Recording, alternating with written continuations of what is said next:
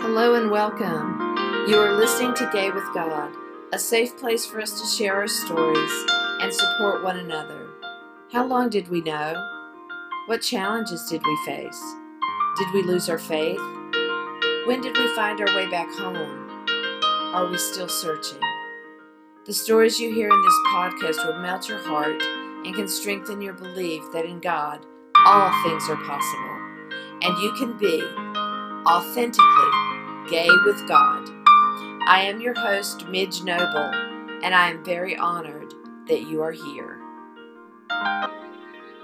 Hey, everybody, and welcome back to Gay with God. I am so excited to be back for another week with another great person that I want to introduce you to. And I can tell you that this person has just amazed me. We we actually are using the same uh, publishing company for our books, our memoirs, and I was able to be in a group with her and hear some of the things that she's going to be writing about and has written about. And I'm just so excited to have her on the show. I want to also say to you guys who are doing all that you can to bring this uh, podcast into some sort of a, a good light. I mean, you're sharing, you're you're you're following, you're doing all these things. And I'm so, so excited to always see you uh, coming in and joining the podcast and liking it and sharing it. So thank you. Thank you again. I, I say this every week, but it's, it's only because I mean it. But today I want to get right into the show because we have with us Stacy Mor- Moratea Pilkington is a catalytic leader and champion for the voiceless. Amidst and among the scorching heat the faux sparkle and gaudy excess of Las Vegas, a true phoenix was born. A survivor of domestic violence, Stacy began her young adult life escaping abuse with a two year old on one hip, a one year old on the other, and nine months pregnant. Their, as their special needs emerged, her drive and rigor brought her to new opportunities and challenges in serving her young sons. She burst out of the closet at the age of 22 with three young boys and charted their journey toward safety and prosperity.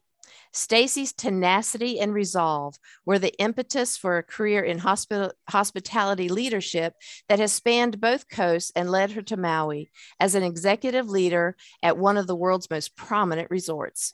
Through the years, the mental health concerns of two of her children became overwhelming. Stacy's unwavering love and perseverance was tested in the broken systems of pediatric psychiatry and the underdeveloped special education system. In 2018, after a grueling and horrific battle with alveolar rhabdomyosarcoma, whew, I almost didn't make it. her, her young son, only 19, died. That must have just been heartbreaking. So I, I, I have all the feels when I've read this bio because I can only only imagine what that was like. Stacy was unwavering in her spirit and her mission to uplift and enlighten, illuminating the dark, shameful corners surrounding mental health, domestic violence, poverty, female leadership, and grief. I think she does all that she does in her memory of Ryan. Some families are made stronger through trials and tragedies, while others fall apart in cataclysmic ways. Stacy speaks truth to familial shame and the toxicity of enmeshment. She lives with her wife, Mirza, and their three giant dogs in beautiful Wailuku, Maui. Exploring peace, forgiveness, empowerment, and inspiration, we join the Phoenix on her journey. Stacy, welcome to Gay with God. Thank you so much, Midge. Thank you so much for having me here today with you. I am I am so honored to have you here and I thank you so much for being here. I know that you had a lot going on today and you made time for us and I really really appreciate it. So Stacy, the floor is yours. Tell us your story. Thank you. So, you know, Midge, I was really excited to have met you during the presentation of one of our chapters in in our, our cohorts. And mm-hmm. I, I, mm-hmm. understand that you're writing a memoir as I am. Yes. And my my title hasn't yet come to the forefront. I'll do I, I do suspect that Phoenix is going to play uh, a major role. Yeah. And it's interesting when you read that bio, it sounds as if you're talking about somebody else. And mm. when I mm. see that person in the mirror, uh, she has quite a story to tell. And every morning I get up and think, what's today going to give me? You know, and, and being Gay with God, your podcast, which I've listened to quite a bit since getting to know you, has made me think quite a bit about how, how many of us there are out there that have this, this beautiful or tragic um, mosaic of experiences and stories. And I was thinking of you very recently. We got the chance to leave Maui and go on our first vacation in two years. So wow. we left Maui, my wife and I, and we started it in Boston, connected with family and friends in Rhode Island and Connecticut, and spent the last eight days at my father's home in Montana. And so my father is um, is a very Christian man and was the architect for our religion growing up he he remarried the, the most amazing human being in the world, and she's been my step monster since I was a 12 year old girl. Uh, his spirituality has evolved over the years. When I was a child, it was Pentecostal, and the speaking in tongues and youth group, and um, a lot of themes that presented themselves to me as a thinking young woman uh, as problematic. You know, women were either virgins or whores, and you know, if there was any external sexual relationship prior to marriage, you should, one should be stoned to death. And so I struggled quite a bit and rejected much of what I had learned as a child. Mm-hmm. Um, internally, self loathing was definitely a part of it. I knew that I was attracted to girls from a young age, uh, but went completely in the opposite direction, as I do all in. um, you know, all in. Three children before the age of 22 and, and seven years in, in what was a very violent and very disturbing um, marriage. And so my my beautiful boys are are mine as they are his, and he was not physically present uh, at all for even a calorie that they needed in their young life. Certainly not for any of the uh, you know emotional or financial resources or support that they would need. Also being genetically you know his children and struggling with with some some pretty heavy mental health challenges and and a lack of a father and a gay mom.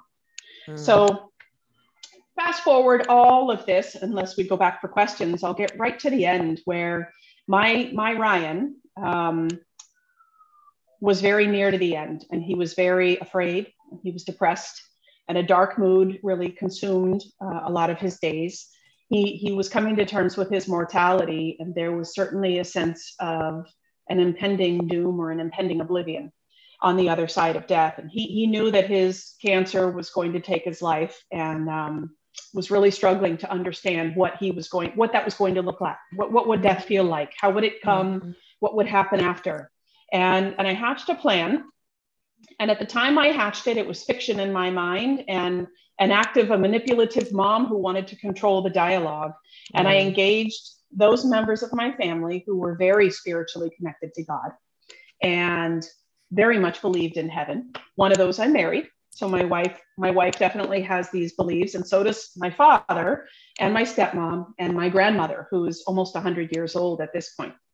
And I engaged them all, and I said, "You guys, he thinks he's disappearing, so I need you to be crafty." there was a very large section of the family who actively rejected any sort of belief in God. Certainly, that that any God wouldn't have allowed this to happen to Ryan or wouldn't have allowed this to take place and prayers weren't being answered, et cetera, et cetera. So there was a, a chasm really. I needed to be discreet with the plan. And I said, I need you to start introducing the concept to him that on the other side of this, he's going to run into the loving arms of the father that he never knew in life and one who has been waiting for him and a place of peace and solitude and happiness and joy. I need you to tell him everything that you believe and I need you to be careful not to do it around certain people because then he'll feel like he needs to posture a bit and reject it. Well, it worked. It worked, and it worked very, very well up to um, up to his last moments. His his very last moments, he was holding a cross that had come from my stepmother, and he was very much unconscious, had a, a brain bleed. I mean, he was mm-hmm. completely not able to communicate or speak, but he was holding this cross and we brought a priest in and did some prayers with him and he roused for the first time in two days and, and gave some snarky comments to the priest uh, he, as as was his his style he didn't approve of, of that particular prayer the last three weeks of his life we prayed in the morning and we prayed at night and being somebody who felt a bit um, shocking or an imposter you know i, I definitely mm. was putting on a, a show but the, the prayers that I could utter were only thank you. So I knew that was an easy thing for me to do was start from a place of gratitude and, you know, dear God, thank you for giving me breakfast with Ryan today. Mm-hmm. Thank you for allowing us to see the sunset last night. And mm-hmm. those became our prayers. And so we started with mm-hmm. gratitude and, and stopped asking for things. Mm-hmm. Um, once during during the experience of his death, uh, which lasted about three days, it became very clear to me that he was going somewhere and he was going somewhere where he would be free and untethered and whole um, and beautiful and surrounded with divine light. Mm-hmm. And so, since that experience, there's not been a moment where I doubted it or moved back.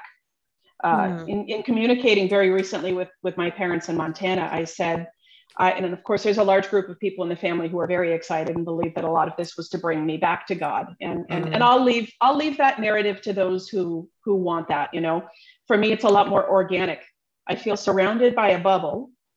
In this bubble is the knowledge. It's not belief. It's it's knowledge that He is somewhere else, and He is accompanied by divine light and love, and He's untethered by time or pain or distance and uh, there are other things that come to me as feelings about where he is and what God is. Mm-hmm. So maybe I'll leave it there and see. that was a lot of ground to cover, right? well, but I love that. I love how you you phrased all of that because, you know, w- there are times that I've struggled so much, you know, with faith and belief because um, no one has yet told me who made God. And for me, in my little Aries head, there's a beginning, there's an end, and somebody has to, you know, somebody has to start it. So how did I just can't and I know I'm not necessarily supposed to be able to comprehend it, but yet that frustrates me. Um, but I I believe that that that whole space of of having a knowledge, a knowing, and that's all I've ever wanted. I just want to know it. Even if I don't understand it, I want my soul to remind me and let me feel that I know it from wherever I came from. Because the two clacking of rocks just don't get it for me. I've never understood the Big Bang Theory. I just, we are too intricate and too beautiful and too amazing to have two rocks create that. So I don't know what created it necessarily as far as how it all came about, but I love how you said I'm in that bubble and I have a knowing, I have knowledge of that. And that's beautiful.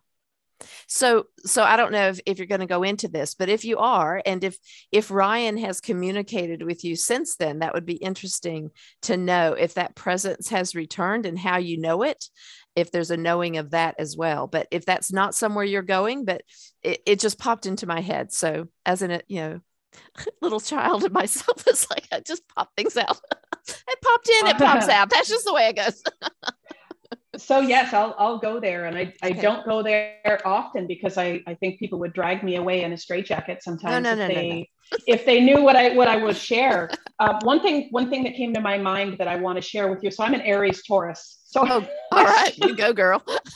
um, what I know is that there's a grand mystery and I love to read and I love fantasy and I love fiction. And I also love the idea that there are things I don't know about, whether they're dragons or unicorns or mm-hmm. angels or, but I, I do feel like there is this grand mystery that we've been given an invitation to participate in. And I need to pump my brakes. Part of losing Ryan and, and a, a lot of the other losses that I've experienced that have helped me thrive as, as a person and certainly in business have been to try and detach myself emotionally from the outcome of things that I can't control. Mm-hmm. And the thing, the list of things that I can't control is much larger than I thought it was. And so losing a child upsets the whole balance of everything. Um, mm-hmm. I can't control anything. What I can do is be receptive. And, and I can also tell you that Ryan is in communication with me constantly, constantly. It's, it's daily and the more open i am to it the more often it happens i need to be mm-hmm. present you know i can't i can't be thinking about the laundry list or what i need to get at the grocery store or or something that's going on at work that i am not dealing with in the moment mm-hmm. i need to be mm-hmm. here mm-hmm. and when i'm here it started shortly after his death i would start to tremble and i would say i mm-hmm. get the tremblies and i still get the tremblies sometimes it's a very uncomfortable physical experience as though he's standing behind me or he's in the room with me and my my need to grab him and touch him will always be with me. It's part of the human condition, right? Mm-hmm. My my spirit knows that he is somewhere perfect and that he is safe and he is free, but there is very much a mother's heart pounding away in my chest, and and she doesn't accept that. Mm-hmm. She still wants to hear him and wants to see him grow up and wants yes. to see him be a dad. Yeah. Um, one of the beautiful things that he gave me or that we gave each other by finding the converse the, the courage to have these discussions before he passed was we made commitments. And i said how are you going to tell me that you're okay? What are you going to send to me? And we both uh, share a love of nature birds in particular but all all nature and he said, well, I'm, go- I'm going to find you with birds, mom. It has to be things with wings. And, you know, we joked a little bit and I said, it can't be something exotic like a scarlet tanager that only is seen once every two years. You know, I, I need something all the time. And he said, good, then I'm going to find them all. And he listed off a few. He listed off a few that would have been available to us in our home in Southeastern Connecticut. And um, I thought that when I got to Maui, I wouldn't see any of them anymore. Mm-hmm but there are cardinals here. Ah. There are two kinds of cardinals in Maui. And yeah, there are all sorts of, of birds and, you know, dragonflies that bounce across. So mm-hmm. I, have a dra- I have a dragonfly oh. tattoo on my arm. Yeah. Nice. There are dragonflies daily. Um, the other thing that, and, and I've heard this from other people, is that they use electronics and they use technology to say hello. Mm-hmm. So if I if I mm-hmm. put on my my playlist and I have seven or eight different uh, platforms that I'll use a playlist on, I'll be listening to Enya, for example, uh-huh, and then uh-huh. suddenly I'll get a song that has no business on that channel that he and I listened to on the way to the hospital. Uh. So he finds me in music. You know, even if I'm in a restaurant somewhere, the song that comes on the radio will be one that we shared together. Uh, or the ah. color of a sunset or a sticker on a car. So mm-hmm. every day I get, uh, we started to call them little Godwinks you yep. know that yep. that where he is he's he's saying hi and i love you and i'm part of something wonderful and so are you. Oh that's so awesome. That's so awesome. So it is. It is. So i'm sorry i interrupted your flow. So, so so um so one of the, i guess one of the other questions i have is that with with the way you were raised in in the church and how for me it almost feels abusive and damaging. You know there's that that horrible message to to women and to anyone that's not in that particular faith is just damaging to our core self. So how did you bring yourself out of that just in general? I mean how, how did you move past that kind of message that you are not worthy of anything good because of your gender or because of your choice, knowing that you were, you know, not heterosexual. And I know you went like a, you know, 360 the other way to to appease whatever you needed to appease, but how did you get brave enough to get through all of that and come to your authentic self? I don't know that I have yet. I feel like I'm still very much on that journey. Yeah, I, I think it takes a lifetime for us to dismantle mm. what we've been told about ourselves. Mm-hmm. And I don't know about you, but I have this internal tape recorder that tells me things. And yeah. I've been paying attention to that tape recorder more acutely, I would say, for the last three years, trying to identify whose voice it was uh-huh. initially. Because it wasn't mine initially, but at some point I overwrote the tape with that same line of thought. No you're not good enough. You're not smart enough. You're too fat. You're you didn't do this well enough. You're lazy. What you insert negative self-talk mm-hmm. here. Mm-hmm. Um, and i think that forgiveness starts with ourselves mm-hmm. and in order to continue this path forward when you when you have death of a child, it's a daily survival. So until mm-hmm. I'm with him again, it will be a daily series of choices that keeps me here walking until I don't mm-hmm. anymore. Because mm-hmm. the, the mm-hmm. most natural thing for me to do is not be here. Um, and I mm-hmm. think that's a very real statement to say that it takes a lot of courage for me to put my feet on the floor every morning Absolutely. because he's still not here. Um, mm-hmm. but when you think about coming along and realizing that you have a purpose and it's unfolding and I couldn't save my child, which is something that will haunt me forever. Again, I know that I, I can't cure cancer, but as mm-hmm. a mother, I, mm-hmm. I committed the ultimate sin. I did not save my child when he was in danger. Mm. Um, I did do what I could. And what mm-hmm. I did do was help him out into the next life with comfort Mhm. and safety and surrounded by Mhm. love. Mhm. And now what I need to do is I need to give myself that kind of love as I move Mm. through life. Um, Mhm. My wife is from Guatemala, and she has gone through some of the most traumatic experiences in a church that I've ever heard of. You know, she was Mm. dra- dragged into an exorcism uh, at the age of 13, expelled from school for holding a girl's hand, and uh, you know, it was the, it was the impetus for one of the most epic um, immigration journeys that that I've ever heard of. So I won't ever be able to get her into a church. Not that Mhm. it's something that I have an interest in. The business side of a church is offensive to me.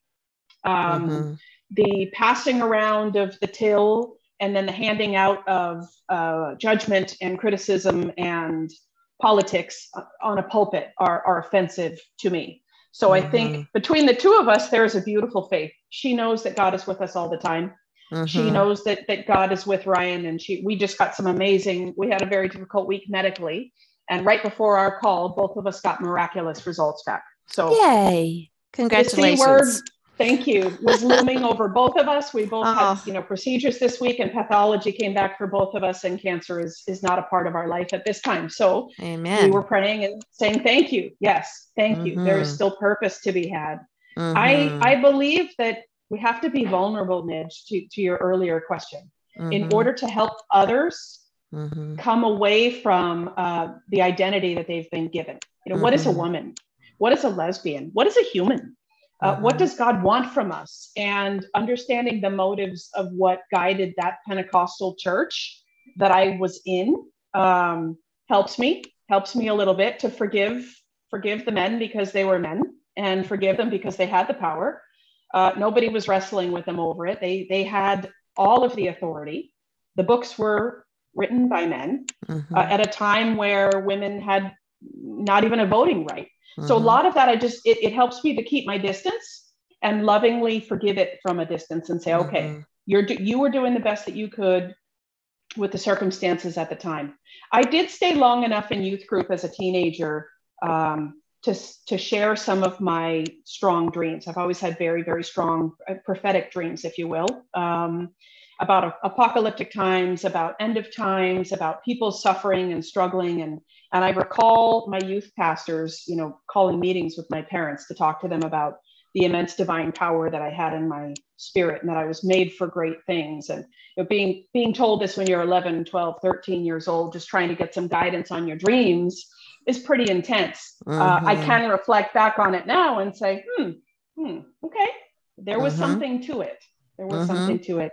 Mhm. Um, and I don't I don't harbor ill will against any any people at that time because they were trying to follow you know the path. My ancestry is Irish Catholic, so all of all of my forebears are from southwestern Ireland, and it was kind of a natural progression to either either be Catholic here, uh, which I think is becoming very difficult for people, or to go in a completely different direction. hmm Well, and I know too, you know, the thing that I always remember when I'm getting angry at at the way the church handled things was, you know, fear is a is a is a factor for many Christians, self-identified Christians, because they only know what they've been told a lot of people are not going to search the scriptures for location or timing or culture. Uh, they're not going to look deeper than just the Bible they were given when they were baptized at the right time they were supposed to be baptized. And so, whatever is in that Bible and how it was translated and how it was taught to them, because you didn't question back in the day, you just listened to the priest or the preacher, the person who was standing up there that was supposed to be smarter than you. And the, the fear of uh, going along with what the the perceived sin would send them to hell. And the fear of that has kept generations and generations of good people in this locked place of i can't look at that. I can't look at your gayness. I can't i can love you but i can't love the sin. I hate that line. But that's and i believe it's all based in fear. And that's how i wrap my head around it as far as not getting too too much in the weeds of anger with that because i know that they're just trying to get to the same place i may be trying to get to and just didn't know how to do it. And they still don't know how to do it Yeah. I agree. I was just thinking the other day, there's a, a, a when you were talking about searching in the scriptures and trying mm-hmm. to understand and, and taking what they were told, mm-hmm. um, it very recently was given some kind of a data dump of scriptures that support a particular family member's position on things. Ah. I do believe that if you go looking in that book, uh, you'll find what you're looking for. Yep. If you're looking for a certain political platform upon which to stand, or if you're looking for uh, the ability to look down your nose at a, at a group of people, it's mm-hmm. all there. It's, yep. it's all about the spin. And I, I think particularly now we're so polarized in our country that I just withdraw and stand back and kind of, oh yeah. okay well that's interesting you found that there you you found that there I I don't go looking for evidence of mm-hmm. God in in scripture I look mm-hmm. for the voice of God I look for the poetry of God mm-hmm. if you will. I look for God's love and try to find it in between the words that were used to describe it to us. Um, mm-hmm. but it's it isn't it interesting how people can find what they want? And yeah. one of the questions that i asked uh, of this this person who who is a, a very close family member um, is i said do you think god makes mistakes? And the answer was an unequivocal no unequivocal no no definitely not. And i said okay and and i you know what i thought internally didn't need to express this externally is this person um, saying that accepts that i'm a child of god accepts that I am a child of God and God doesn't make mistakes. So we didn't need to go down that road. Um, I, I suppose we could have, you know, we could have, mm-hmm. but it mm-hmm. wouldn't have felt good to me, Midge, right? And don't, don't right. we get through a lot of this by by conflict aversion and trying to be gentle and yes. inserting questions instead of asserting our right to be here and our right to be our authentic selves. Sometimes those ways work. Yeah. Yeah. I like your subtleness. I, I wish I had a little bit of that. think what happened with me is that for so long I swallowed everything that I was told and I felt so unworthy from such a young age that once I finally clicked with who I, I really was meant to be it's like this once the and it took me 30 years it's not like you know I was an early bloomer or anything but it's like okay I'm 30 years old and I finally figured out that I'm never going to be married to a man and I don't have to be and I don't want to be and and it's like I burst out of that closet in such a big loud way that I don't know if I can get back to subtlety. I have learned how to not say everything that I think, which is I think growth.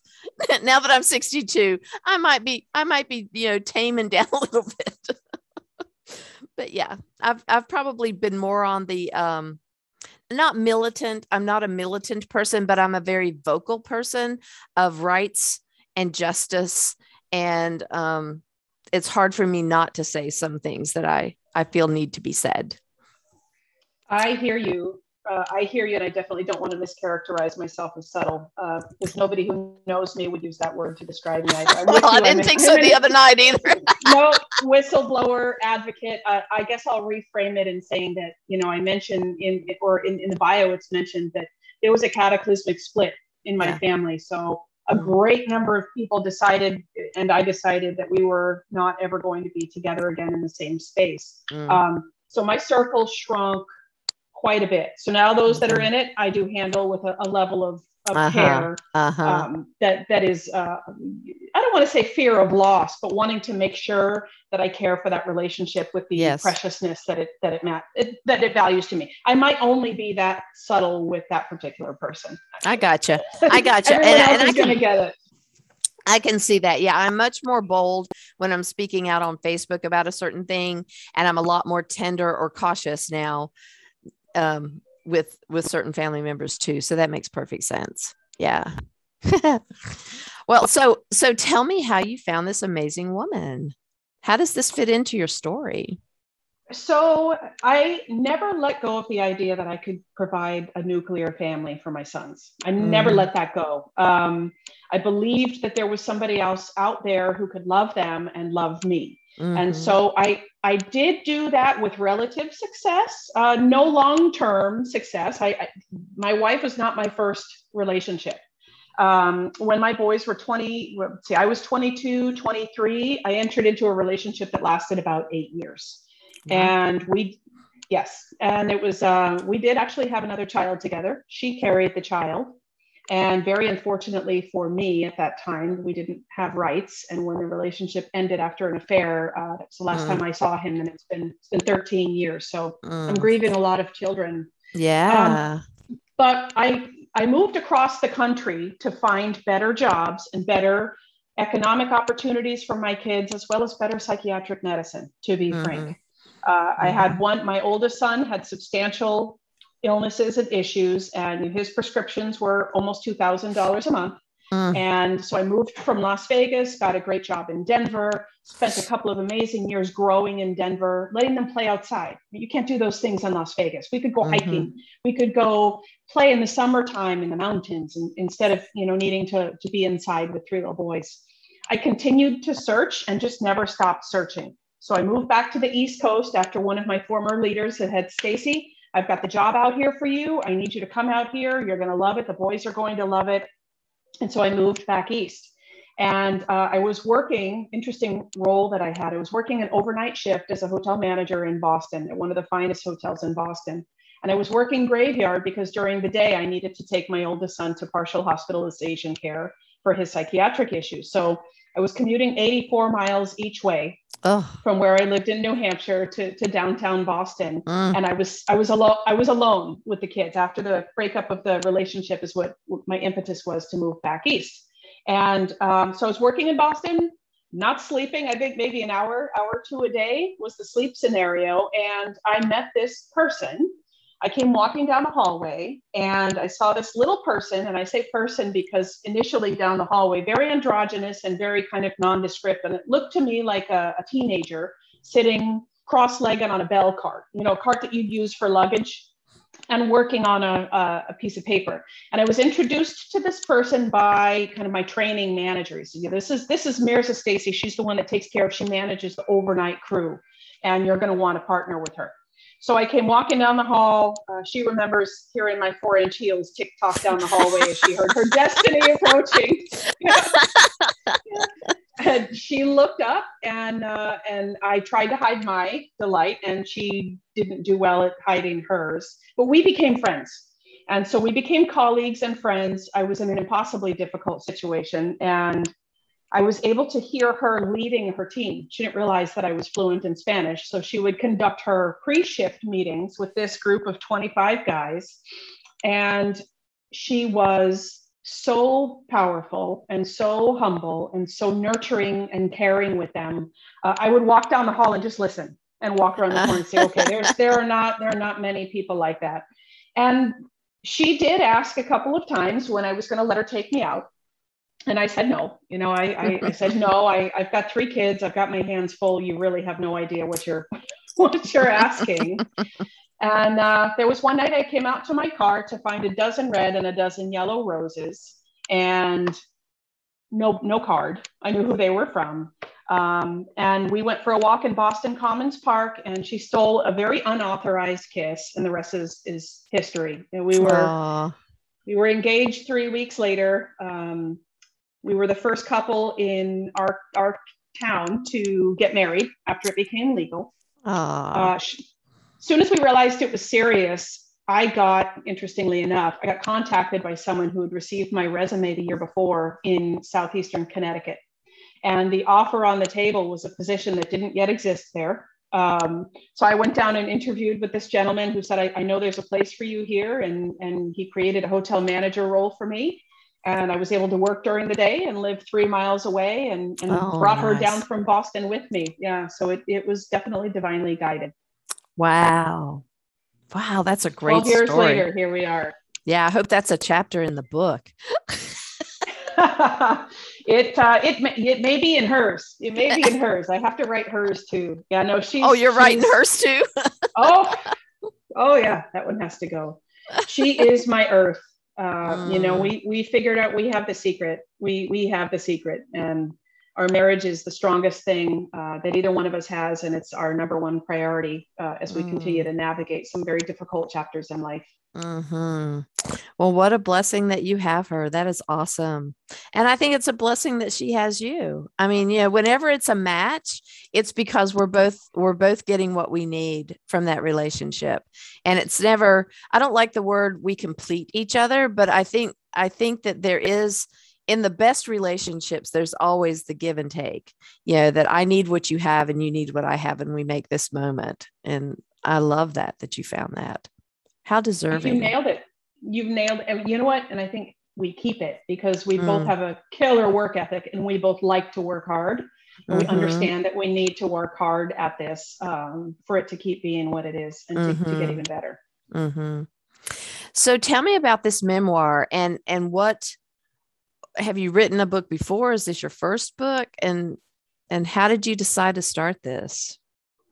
So uh, I'm a poet and a short story writer, not published, but you know I'll grab a napkin and I've, I've scrawled out um, hundreds of, if not thousands, of poems over the years. And uh, Jenn Grace, who runs this publishing company, has been a very close friend of mine since back in 2010 when I first moved to Connecticut with Mirza. Mm-hmm. So she and I, I would say, uh, she's she's one of the five. You know, when you count those five on your hand that that are your kind of ride or die through life, she's one of them. She knows my darkest secrets, and if she had any, I would know know hers too. We've gone through some very difficult times together, and uh, as parents, as women, as friends, and she's been asking me to write my story um, for years, and mm-hmm. certainly long before Ryan ever got cancer we were talking about the story because uh, as somebody who's needed to participate in the system, whether it's the uh, the justice system or uh, childhood psychiatry or special education or departments of children and families and the hidden secret resources that they have that we're all afraid to go after. Um, she knows that I have a lot to say on those particular topics, and mm-hmm. you know, mm-hmm. surviving domestic violence, and then raising the beautiful children of my abuser is something that uh, I think a lot of women are doing. Mm-hmm. So there's mm-hmm. there are quite a few different facets of this story that I think might help somebody else mm-hmm. to realize what they're capable of, and if not fully inspire them to do their biggest brightest things, maybe just inspire them to get up tomorrow and give it another shot. Hmm. Hmm. Well, good for Jenn for continuing to needle that out of you. yeah this memoir will start, it's basically my journey as a mother. So it will start when I left home uh, at a very, very tender age. And it, it does detail some of the more um, disturbing uh, and insidious facets of domestic violence and how they start you know how how easy it is to miss all the signs mm-hmm. and to mm-hmm. wish that the other person was somebody more than they are and and it goes into poverty you know leaving that situation with three little boys and yeah nothing you know what how much does it cost to find adequate childcare mm-hmm. uh, how much mm-hmm. does it cost to to feed them you know just to put a healthy meal on the table mm-hmm. and then going through you know as i've been fortunate in my career starting at an entry level hourly job and being able to through through the years be promoted slower mm-hmm. than others because my priorities were were always torn right yeah but to be able to get into a position where now i can influence hundreds of other people and inspire other people to be their best selves and try and pull out that diamond in each one of them that mm-hmm. I see as a mm-hmm. leader. Mm-hmm. Um, and be able to achieve great business results while still being authentic. Mm-hmm. And I think the most important quality of a leader is is vulnerable mm-hmm. and sincere. You know, you, you, you mm-hmm. have to bring you have to bring who you are. Um, and and some of the things that I've experienced have just made it impossible for me to shield it. You know, I, mm-hmm. I, can't put that stuff. You can't compartmentalize the things that I've survived. No. And if you do, I think it's a sin. Well, and, and it's unhealthy for sure. It's unhealthy for sure. And I think some people compartmentalize because they haven't found the strength to not do it you know their survival is to compartmentalize. Your survival was to be able to own it and to grow through it and to make something different. And that's your gift. And i'm so glad that you have that. And i'm so glad that you're bringing it to the light and that everybody's going to be able to find a your voice is going to speak to so many women and some men probably. Um yeah that they, they are they are also victims too and we don't always consider that but there are some men that are also victims as well of domestic violence. Um but what a powerful message. I mean the things that you've been through and your your ability to not compartmentalize and to face it and I know there there have been dark moments and there had to have been times, you know, through your journey where you doubted maybe that that you did have it. Do I have the strength that I that I need? But you know, this was your purpose, uh, and that's what I love that this, that it's publish your purpose the what we're involved in. And that's what attracted me to this publishing company is that you know that is so awesome that we had a purpose to go through what we went through to get to the other side. And now we get to shed a light for people that still need to see it. I agree with you. And i think two two points i want to make. One one regarding men.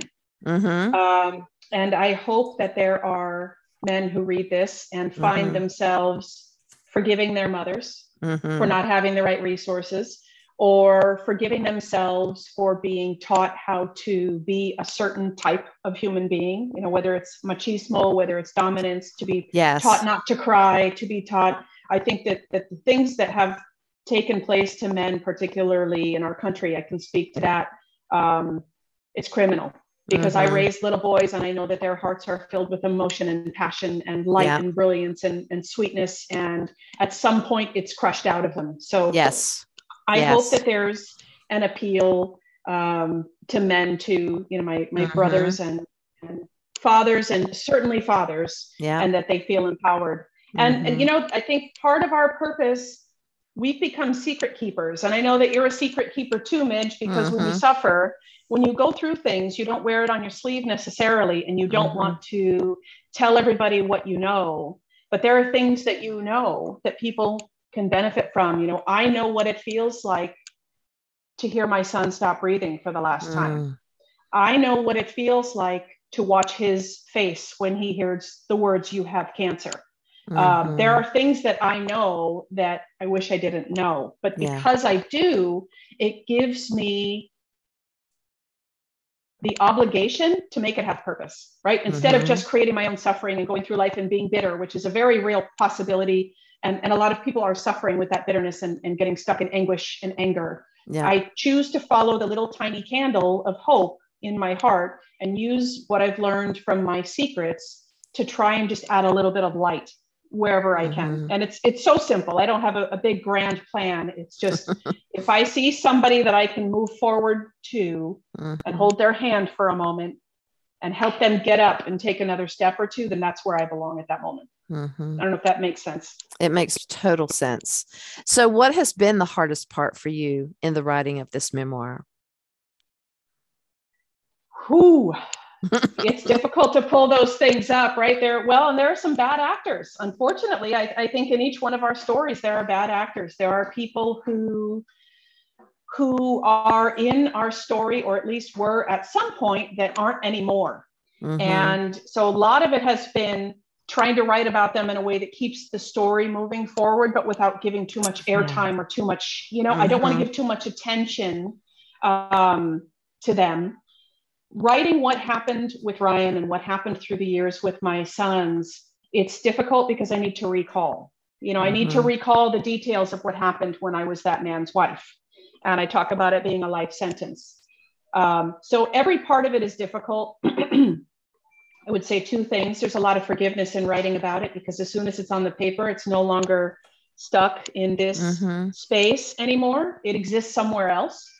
Um, and once it's out into the world, it won't be mine anymore alone. You know it will be mm. something that i've experienced but it's something that i've shared and you can't you can't put that back in the box once mm-hmm. that's out. I think there's mm-hmm. a liberty and a freedom in that. And i also think um, one of the benefits to this book is in the bottom of my heart i'm writing it as a love letter to my sons. Mm. hmm yeah.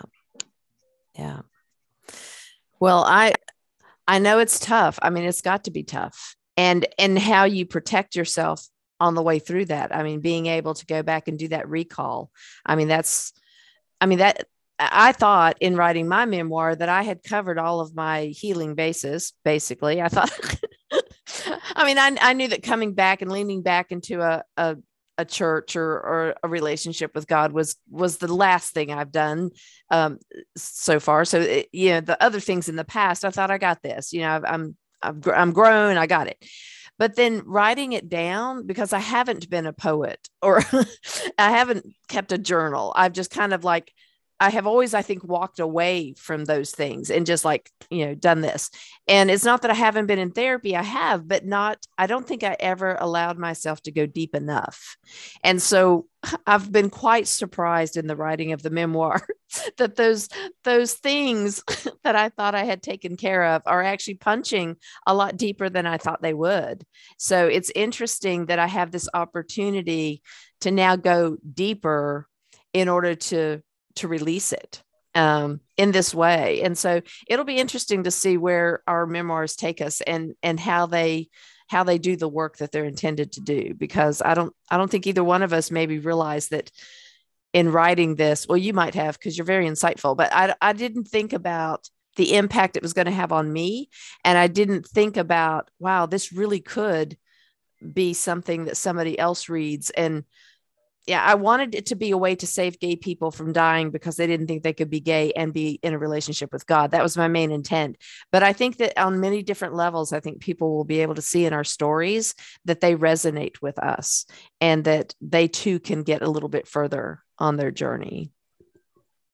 I, I think you're you're so courageous to be as bold as you are and be out in the space that you are. And I just I want to tip my hat to you oh. for for doing what you're doing because we each have our own gifts and i think they're intended to be shared mm-hmm. and you know you're providing me a, a, space to speak a little bit and share a little bit of my experience is, is mm-hmm. a tremendous gift to me mm-hmm. um, there are so many others out there and sometimes suffering is what pushes us close to god writing mm-hmm. this memoir um, is interesting I, I was talking to somebody about therapy the other day and how much of it I've done. And within the first two sessions, I went to see a, a particular therapist. And within the first session, he said to me, Stacy, I think there's a lot more going on here. We, we need to focus on the, this primary relationship that you have as a child with a parent is actually impacting your life more than the loss of your child to cancer. Wow. And so I'm, I'm, I'm just here to tell you that deep down it resonated as a truth. And it, it made me take back and hold space for that thought. Mm-hmm. And, and that's that's what I do. When I have a particularly difficult chapter, I let it do what it's going to do and I let it get sloppy. Because if I don't, I feel like uh, I talk about my grief as being my my bipolar friend. And if I don't spend a little bit of time with her when she knocks, she's going to make a big a big mess. And she will make a big mess. Mm-hmm. So I need to let it bubble up and recommend that all of us do that. As these feelings come up, where's that coming from? And sit with it and put it down. Put the chapter down for a week or maybe even two, or maybe start a different one. Um, mm-hmm. Because this has helped me to realize that, that some of the wounds that we suffer uh, don't originate in the moment that we experience a particular trauma. It's usually much older than that. Uh huh. Good advice. Good advice. Yeah. Well, I I want to give you the opportunity before we end today to to go back to to anything else that we might have glossed over or that we haven't covered um, anything else that is on your heart in your mind to say today? Because there's there's been a lot. There has there has. I i think thank you for the opportunity to close. Um, there is a divine love around us and i find my peace and comfort in avoiding definition of it. Uh, I believe in God and I speak to God all day, and God speaks to me all day. Uh, I do know that prayers are answered not the way that we sometimes expect them to be. We don't get to dictate. It's not like a list to Santa, um, although I think that's probably where that was born. Uh-huh. I will tell you that when I prayed for healing for my son Ryan, those prayers were not answered, but when I begged for mercy, they were. Mm-hmm. And so I'm just here to say we don't know. Um, we're not alone. There is somebody around us. There is a light and a love around us that that looks out for us when we don't think they are. Uh, you know, the the footprints on the sand. I think is a very very true statement because as I look back on my life, particularly the last three years since this loss has occurred, I know that I've been carried, and mm-hmm. I hope that that people who are listening feel loved and feel open to the possibility of the true definition of love being perfect, unconditional, and divine. And that I believe mm-hmm. we are capable of offering each other that kind of love while we're still walking in these human vessels that we're mm-hmm. saddled with for a while longer. So I mm-hmm. guess I'm sending a big virtual hug uh, to all of your listeners and, and hoping that there's a little bit of light or a little bit of hope that can be upon their hearts today. I love your story. And I love how you are so connected to the feeling of that and the awareness of that and the knowing of that. I, I really love that. I love that very much. And and I and I think you know i always i always ask my guests you know what is the one thing that if somebody came to you and they were struggling with the same thing that you were struggling with what would you say to them and and you summed it up really really well but but if if you could say one thing to to a person who is struggling with their belief or their faith because they've gone through horrific things and um, what what is the one thing you would want to say if you could only tell them one thing if they're struggling, it means it's not over. That's the first ah. thing. Be gentle with yourself. Mm-hmm. Explore it today. If, if you don't get the answers today, if you're given tomorrow, it's another opportunity to continue the exploration. So be mm-hmm. gentle, be patient, mm-hmm. be more loving to yourself than than you were given before. You know, don't mm-hmm. don't tell yourself negative things. Mm-hmm. Search deep in your heart and be very quiet. Be mm-hmm. gentle and if it doesn't work today again, get up in the morning and try again tomorrow. Mm. He's not going anywhere. Perfect. Perfect. So you have a book that's going to come out, and we will have you back when it does. and we'll do a, a, a, little promo show to make sure everybody knows that it's ready. Um, and so I'm not going to put you on the spot unless you actually know the spot when it's going to land. But but it is Thank it is coming. Accountability. There's definitely another level of accountability today, and I knew that going in. It's coming. it's coming. I think um, within the next next six to nine months, it'll be on shelves. Woohoo! Woohoo! That's awesome. That's awesome. Well, I, I want to thank you so much, Stacy, for being willing to join us from Maui. And that is just so awesome. I love that. Um, and I appreciate you spending the time with us and honoring us with your faith journey and your life story. I mean, this has just been an amazing time with you, and I appreciate it so very, very much. And guys, you that are listening, I want to thank you for coming back each week, supporting, sharing, and subscribing wherever you get your podcasts. If you want to see more information and links to connect with Stacy, go to the Gay with God show page at empoweredmidge.podbean.com. If you are questioning whether you can be gay and be in a relationship with God, if you are authentically gay, God has always been within you, even when you didn't know it. You have always been gay with God. Thank you, everybody. I'll see you next week. Remember to stay tuned to hear how you can join the Gay with God community and check out the Facebook group, Gay with God. Talk soon. Bye. I want to invite you to become a part of the Gay with God community. How can you do that? Stay connected by messaging me your thoughts and comments in the comment section under the downloads of the show on the Gay with God show page. Subscribe to this podcast wherever you listen and share, share, share so we can increase our community outreach and be a light to those who are struggling to claim their faith. Consider being a sponsor so I can highlight your service in our community. We are all worthy of respect and a relationship with the God of our understanding. I want to thank you in advance for supporting this podcast. Together, we as a community will keep this show visible and our community stronger. Deep gratitude to my friend Tim McClendon of Tim McClendon Music for allowing me to use an excerpt from Interlude 4, a song found on his CD entitled Sundance.